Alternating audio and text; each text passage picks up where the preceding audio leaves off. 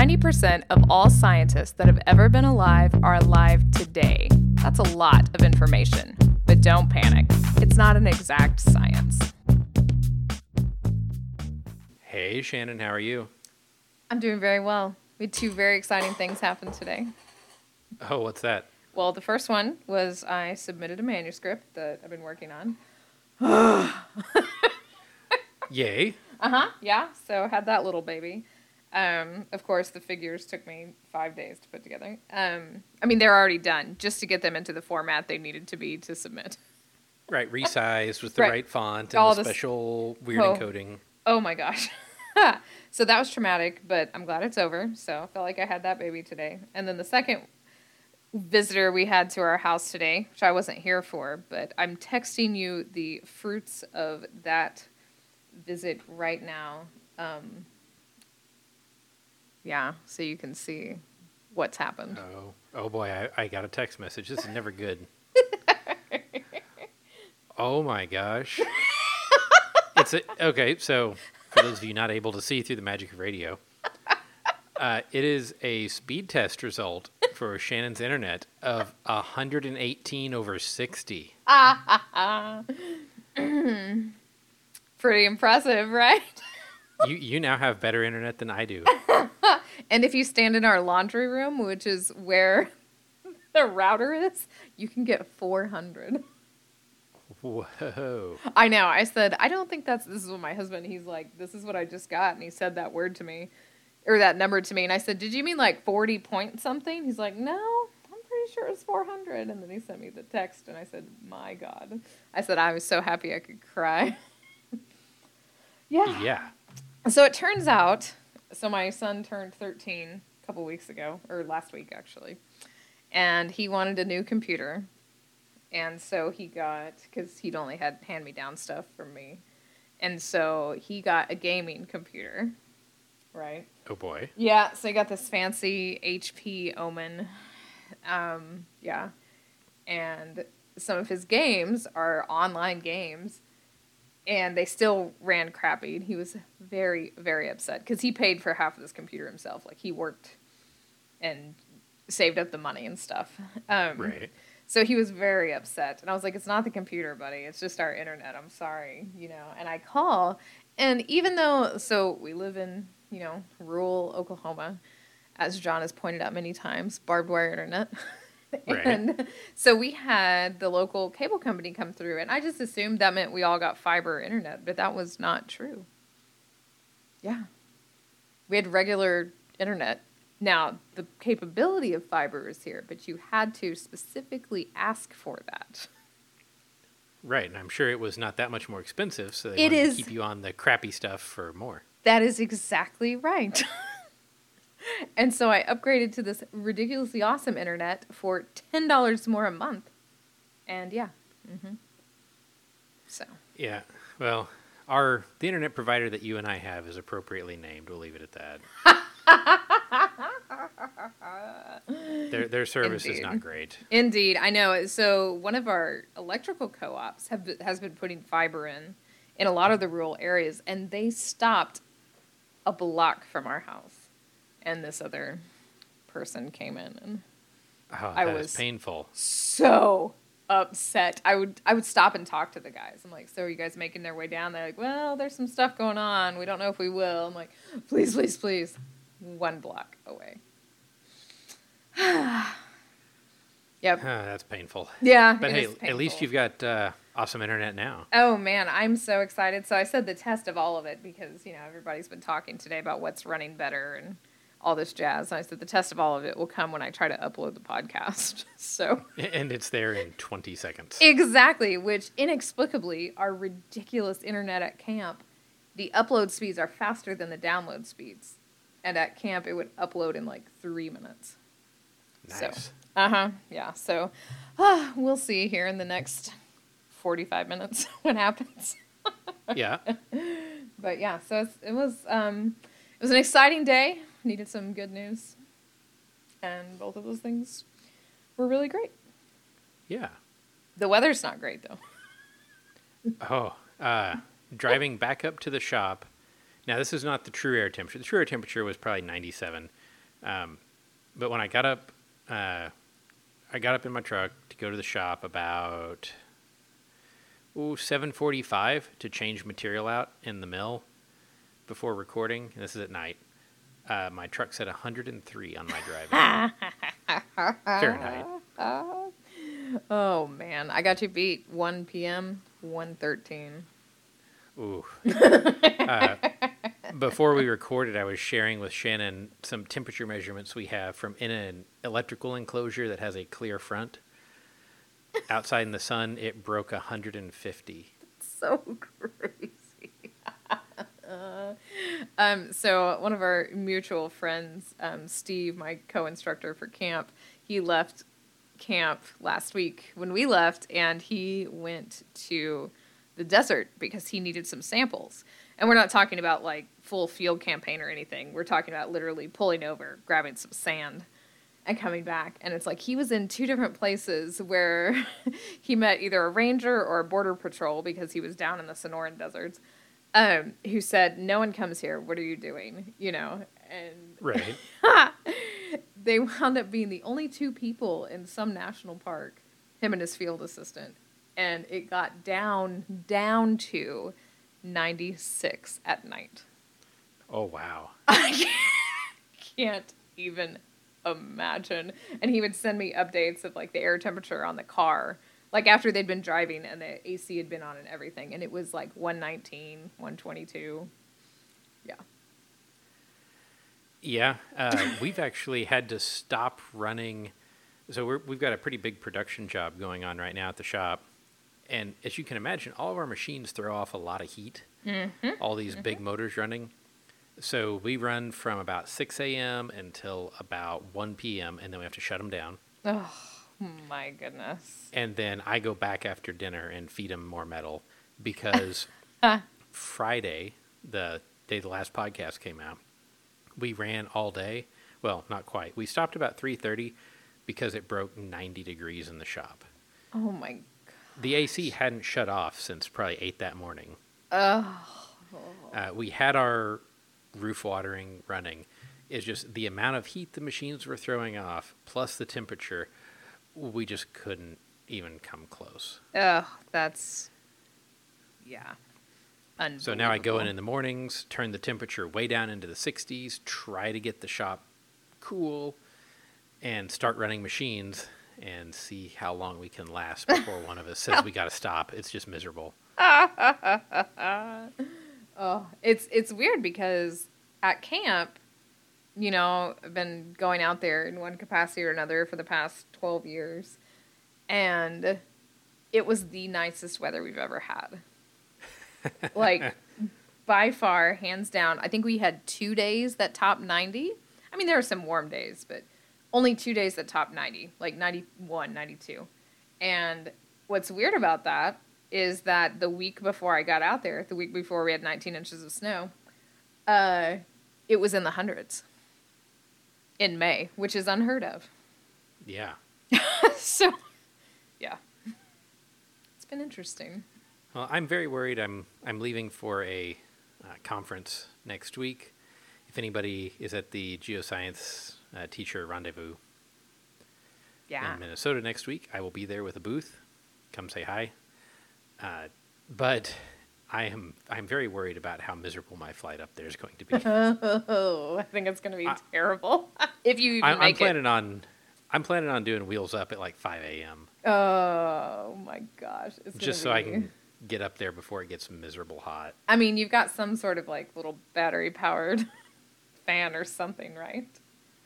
Uh, no, I've been working on one Oh, to take with me and had a trial run last week that didn't go super well, so we're gonna try it again. oh, yeah, that's gonna be brutal. Do you have to stop and refuel I have to once. I'm going to twice. Mm, just to Be- get out of the sunshine? to have a chance to get down, get out, see some different airports, and also the further north I go, the worse the gas prices get.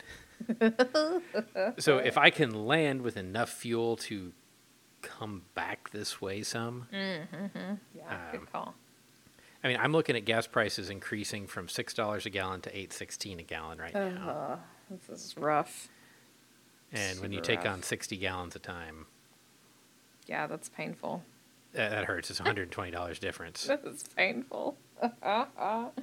um, less, slightly less painful than that, but um, the last week I took the students that wanted to go up to Cripple Creek, which is great because it's at 10,000 feet.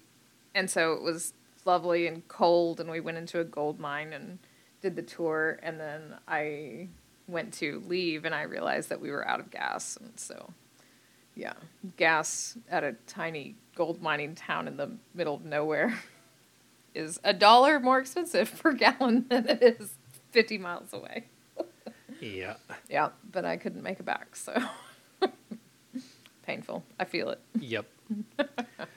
well, I think we've blown this summer short. Ah, I know. It's because yeah, it's because we haven't talked in a while. That Yeah, so sometimes we group these recordings, and yeah, it's it's been a little bit because we knew Shannon was going to be uh, wrapping up field camp, trying to get things closed down and get back.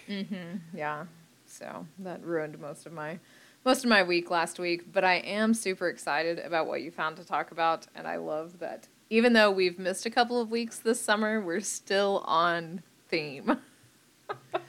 Oh, I have at least two more shows on theme Oh, oh, in the, excellent. in the hopper. Oh, great. Now, we, we get further and further out as we go, but but I'm trying to stay on the theme of uh, musical phenomena. Mm-hmm. Mm-hmm. I mean, this is great. And this week, it is an investigation of sounds heard beneath the aurora borealis. So, did you know about this beforehand? I did not. Okay. All My right, Google I don't search know history is fascinating to have found this. Uh, this is amazing. Just amazing. Yeah, so the aurora. First off, what is it? I've never seen it. Have you? I haven't. Nope. Um, my husband lives in, or he grew up in Iowa, and so it's like I think he's seen it once when he was younger, traveling around up north, which makes me insanely jealous. Yeah, we need a field trip for that one too. Amen. We do. but So- we want. We don't want to take just our eyes. Apparently. Yeah, we want to take our ears too. So the, the aurora itself, what causes it? Okay, so you got the sun spewing off all this stuff, and Earth luckily has this magnetic field, and so it's the interaction of particles that come from intense solar activity with our magnetic field, right? They start to interact, they light stuff up. There's some chemistry Right. in there that I don't care about. Well, I mean, I, I'll argue that it's more physics. oh, I I think so too. That's that's why I stopped talking. So it's uh yeah, the the sun spews out all these energetic particles. Like you said, most of them get deflected by the magnetic field. Otherwise, we wouldn't be here talking. uh huh. Exactly. Uh, but some of them do get caught in the magnetic field and actually get accelerated towards the poles. Hmm. Hence why you see these at the poles. At the poles, yes. um, really, it's an energetic particle interacting with mostly oxygen and nitrogen, and it excites those electrons, so it makes them jump to higher valence states. Mm-hmm. And eventually, they fall back down, and when they fall back down, they have to emit radiation. And they do that, yeah. As they some- happen to do it in the visible spectra partially. which is so cool. Yeah. um, I found lots of popular science pages talking about the aurora, saying that it is the energetic particles from the sun heating up the oxygen and nitrogen. No. Yeah.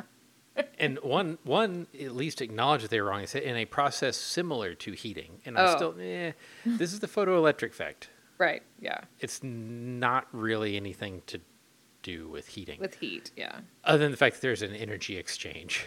Right. Exactly. Uh, Similar to heating. Th- There is no adiabatic light. Oh, that's that's painful. But yeah. Anyway, so yes, the uh, aurora beautiful. Supposedly, we wouldn't know. Uh, but there have also been reports for a long time of people observing them, hearing kind of a muffled clapping, cracking, popping, static sound. That's so bizarre, and I wouldn't have thought that that was a thing at all. But I mean, it makes sense too. But I think it's really cool. This uh, researcher um, who has been looking at them, like the reasons why. I guess I wouldn't have guessed that either. What Unto Laine is that? Yeah. Okay. Laine would be my guess. Yeah. Okay. Uh, so the aurora itself is like 185 miles up, so that's 300 kilometers for the rest Mm-hmm. of you. If a sound made it down from 300 kilometers, it would have to be insanely loud and peg every infrasound instrument on the face of the planet, right. Exactly. which doesn't happen. So most of the time, when people talked about hearing the aurora, everybody went, "Uh huh." and that was about it. Uh, but this Laine said, "Hey, I I heard it. I know it exists," and spent the next roughly fifteen years trying to prove it. So what I found very interesting about this, so you know, we said that this comes from flares from the sun. Like, I mean, the sun's constantly spewing out solar wind, but the sun also goes through roughly 11 year cycles of magnetic activity or inactivity. And so we when he started this, the sun was coming on the downswing of one of its 11 year cycles. And this past 11 year cycle was very, like, the sun was very quiescent. Like, it was hardly doing anything at all. And so this poor guy just has to wait out this sunspot cycle to, like, be able to see better auroras. How sad is that? Yeah, well, I mean, at least you got time to prepare, but then also you've got an 11 year window to collect your data. Exactly. And probably one more window before the end of career. Mm-hmm. Yeah, that's very. Um, that was a weird thing that. I mean, I think about it. Obviously, I teach about it, but it's a weird thing. Like when that's what you're studying, and that's it. Like, man, that's a whole decade to sit there. That's crazy. Yeah. Think about how much has changed in the last decade. Exactly. I mean, even in uh, what's good for him, I guess, is that he was old enough to have that time to think about how he wanted to set up experiments. Because a lot's changed since then, right? Oh, yeah. And so what what he's done is set up some microphones with a parabolic antenna, which looks like an old dish TV antenna. I'm pretty sure it is. Mm-hmm. It would work just fine, though. It's a parabolic reflector. You just mount your microphone at the focal point. Mm-hmm. And some very low frequency loop antenna, which I've used these in other projects because they, most antennas, you look at the electric component of the electromagnetic field. Okay. Loop antennas look at the magnetic component of the electromagnetic field. Okay. And the propagation of these is different and interesting, especially when you get to VLF. Also, a VLF wire antenna for the electric field is massive Oh. Okay. uh, versus these loop antenna, which can be, I think the one I had was 18 inches in diameter. Okay. It was nothing. Yeah. Mm-hmm. Totally So within- wieldy. Yeah, very wieldy. Uh, so with a set of microphones that allow triangulation in three dimensions and a loop antenna, he took off onto frozen lakes to start recording the aurora. And this is all in Finland, so, you know, you would think that you would see it much more than, well, than you would here. Right. mm-hmm. yeah. Interesting. And so these sounds, it turns out he recorded them. Yeah, so in September of 2011, he recorded several distinct sounds that showed up on all the microphones in the array and on his magnetic field instrument. But what was really weird is that because he had done this triangulation, thank God he had a great experimental setup, right? This is an Yeah. advertisement for making sure that you have a good experimental setup. He triangulated the sound to only about 70 meters above the ground. Yeah, so that's 230 feet for the rest of us. yeah, which is nowhere near the aurora. No. I mean, 230 feet, uh, there are lots of radio antenna towers taller than that. Yeah. Mm-hmm. So there was somebody up there making noises. Is that what you're saying?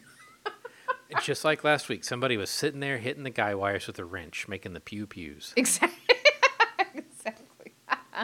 uh huh. Um, you know what's really funny is that I um I played that for my husband, and I was like, listen to these sounds, because he's a big Star Wars fan.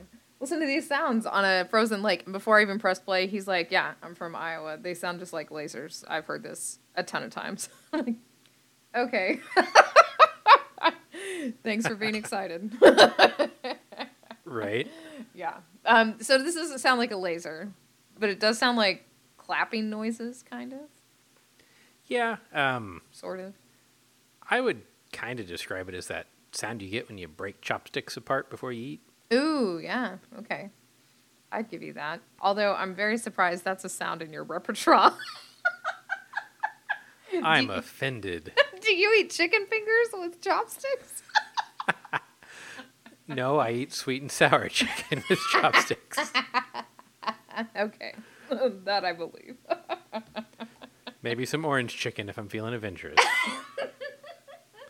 Man, you definitely definitely ventured out of your culinary comfort zone. I don't even have to have honey mustard anymore. oh, oh, that's I'm going to need a minute with that. Unless they're regular chicken fingers, which are also known as honey mustard shovels, but that's beside the point. Okay, good to know you haven't been totally replaced by someone else. Right. So, anyway, you get this chopstick breaking sound Mm-hmm. that's close to the ground. Well, what else is close to the ground at night? And this is where I decided this was definitely what we were talking about because it comes back to meteorology. yeah, these are one of my favorite things to talk about. I don't know why, just because they're weird, right? So, yeah, you get like inversions, and I figured this would be Yeah. right up your your ham radio loving alley. Oh, it's right up the ham radio alley. It's right up the flying alley because I get to, if I go fly early in the morning, I fly through the inversions and I Mm. can watch them on the temperature gauge. That's cool. Yeah, I've always I always ask questions about like why we get weather in the lower parts of the atmosphere, and I always expect students to say something about the temperature gradients, and so this is always one I throw in there every once in a while just to say, well, what about this weird thing? So yeah, Yeah, so temperature normally in the lower part of the atmosphere decreases with height at the moisture dry adiabatic lapse rate. mm-hmm. But, especially at night, when you get the ground radiating all of that heat from the daytime solar insolation, you get a cooling followed by a warming. And that warm cap of air holds that cool air down against the ground. Mm-hmm. And you don't get the normal profile, and that's a thermal inversion.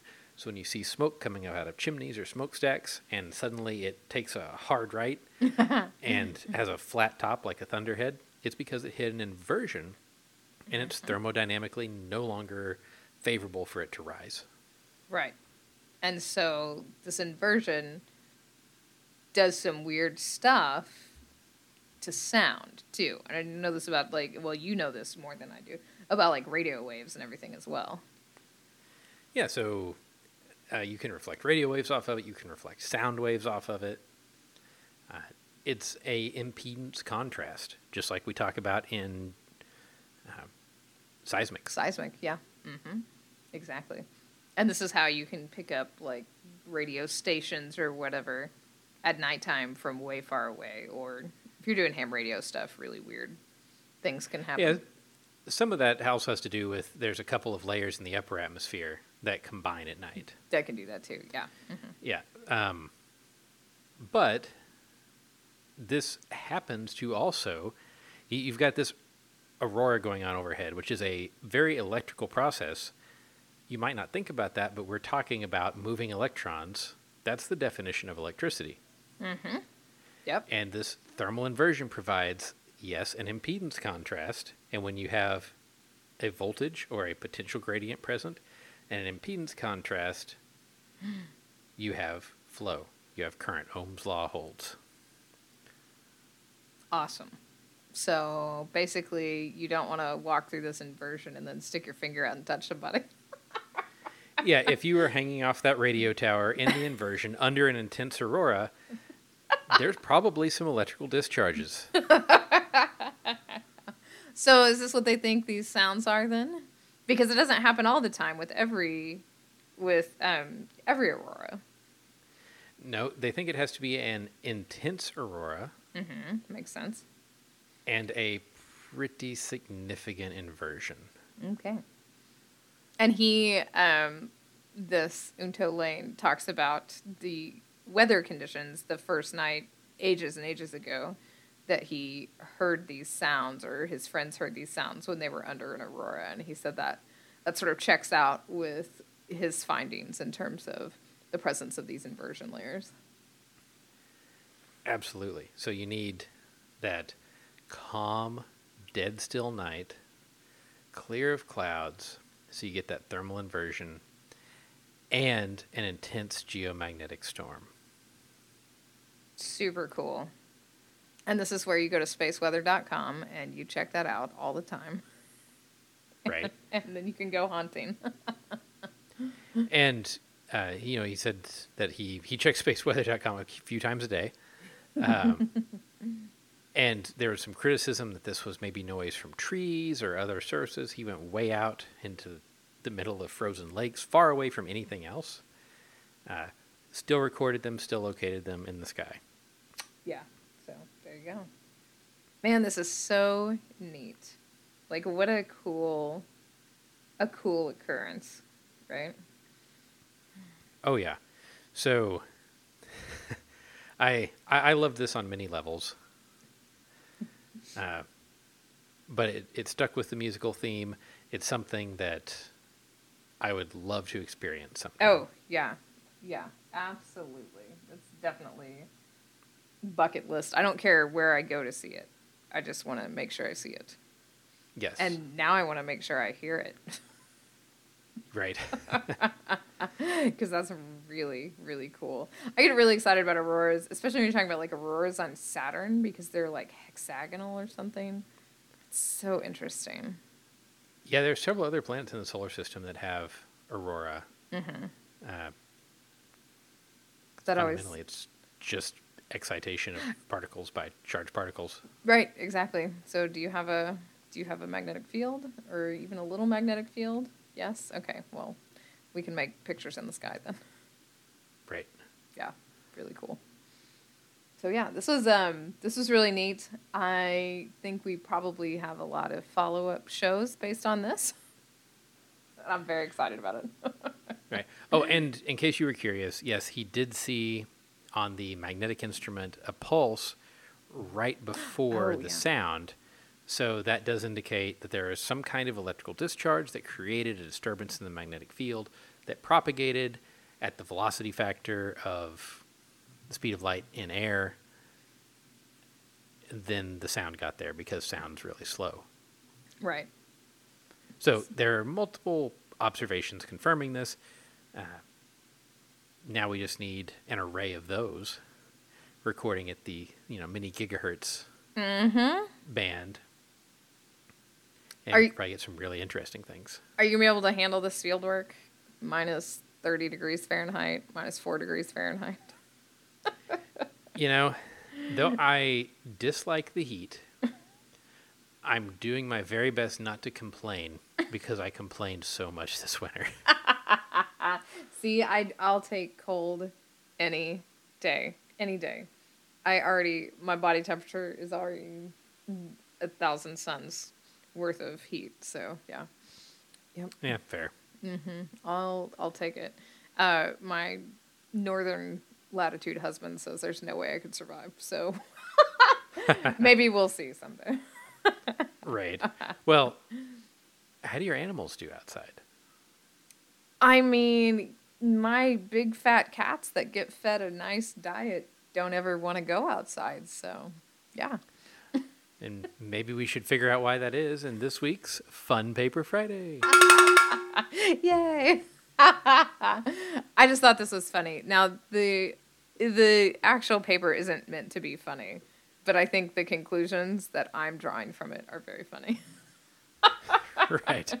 Uh, so, so you found this. I will let you do the, the honor of introducing it.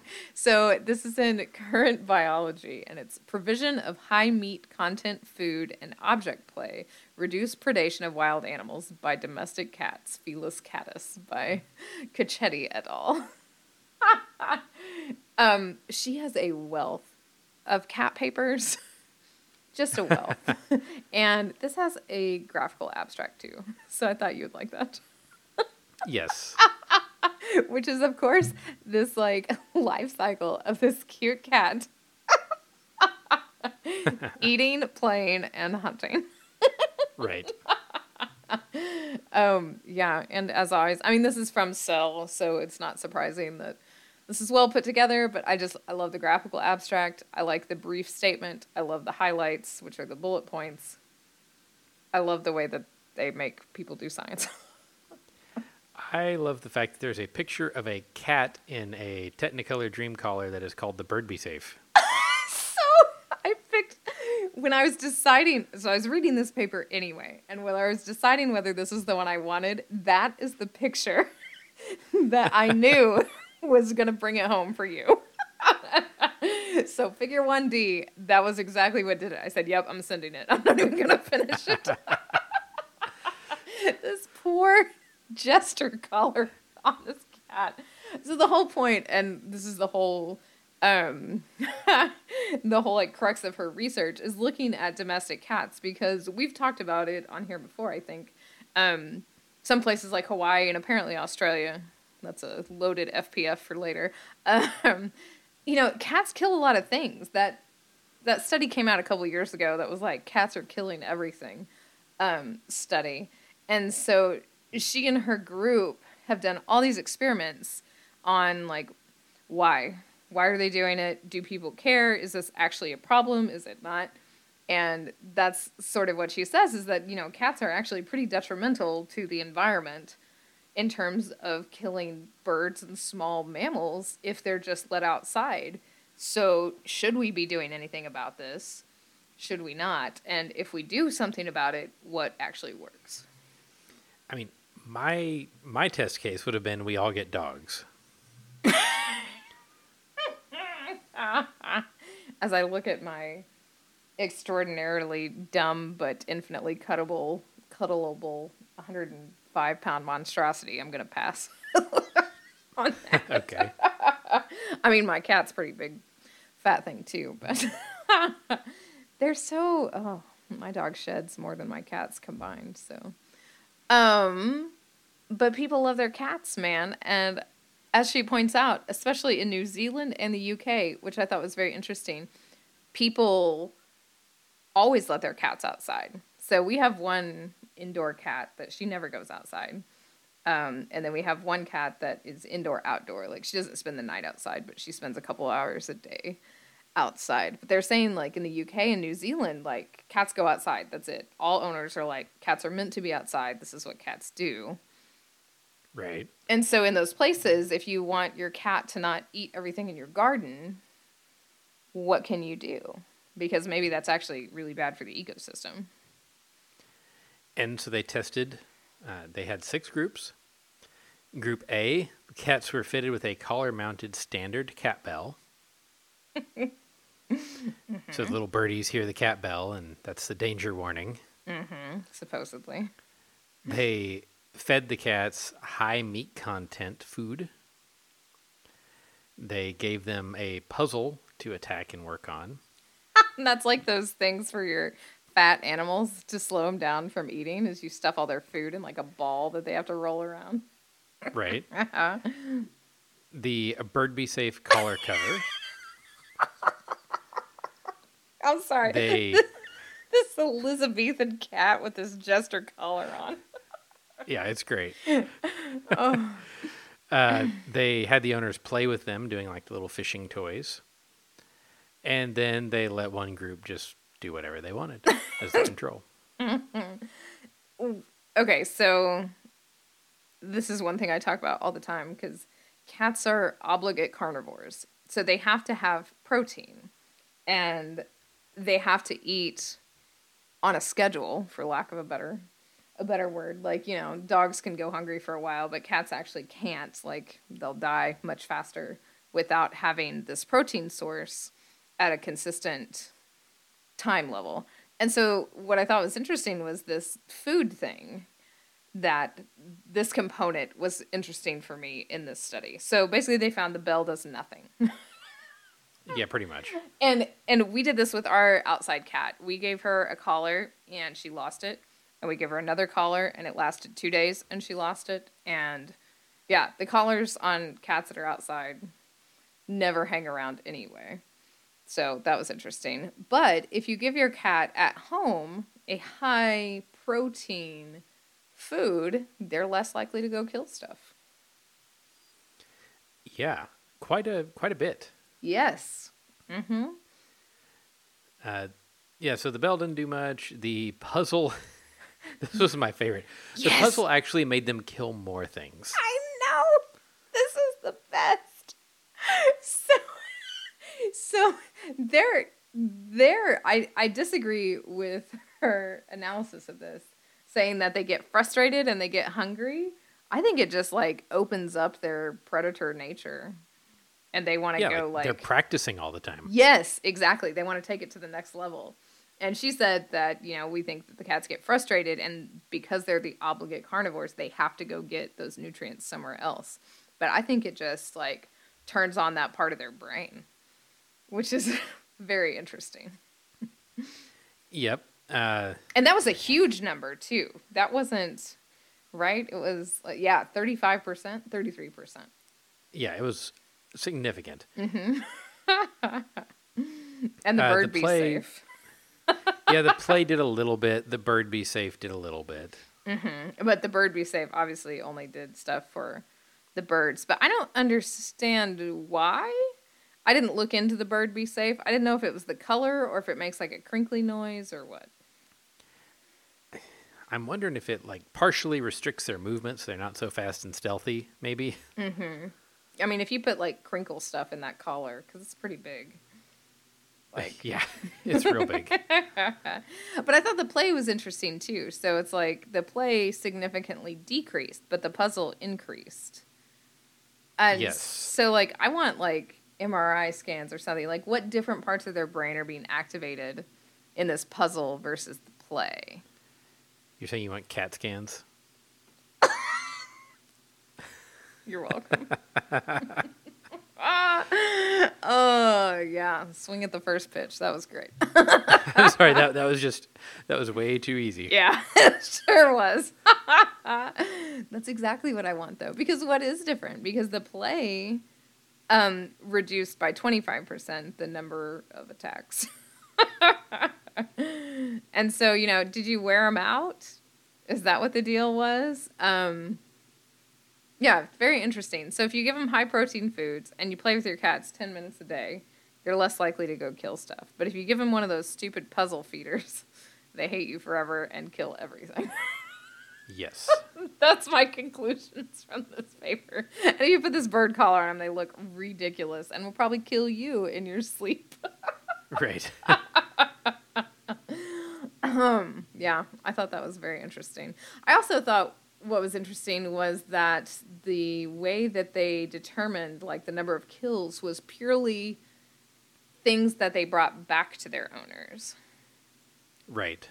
And so, like, how much is being missed, which they address in the supplements. But I thought that was also an interesting point of this is that they chose cats for this study that would reliably bring home a prey item to their families.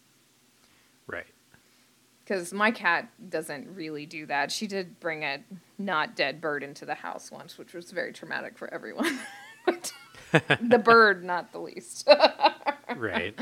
but um but yeah i thought that i thought that was an interesting part of this too so you know who knows what those real numbers are they could be much bigger Yeah, for sure. so yep this is great like i said it's a wealth of uh, cat papers that I'm going to read personally and probably share on here as well. if nothing for this adorable graphical abstract. Right. Well, so there you go. If your cat is a little too aggressive, just feed it meat. Yep, fat and happy. Yep. All right. Well, if you've got results to share from your cat's dietary and kill rate, we would love to hear that. Shannon, how can they get hold of us? Show at don'tpanicgeocast.com. As always, we're on Twitter at Shannon Dulin, at geo underscore Leeman, and together we are at Don't Panic Geo. Uh, we're sometimes hanging out in the Slack chat room. You can send us your Elizabethan cat collar pictures there. and as always, thank you to our Patreon supporters. Um, if you would like to support us, you may do so. Patreon.com slash Don't Panic Geo. And until next week, remember don't panic. It's not an exact science. Meow. Any opinions, findings, conclusions, or recommendations expressed are solely ours and do not necessarily reflect the views of our employers or funding agencies.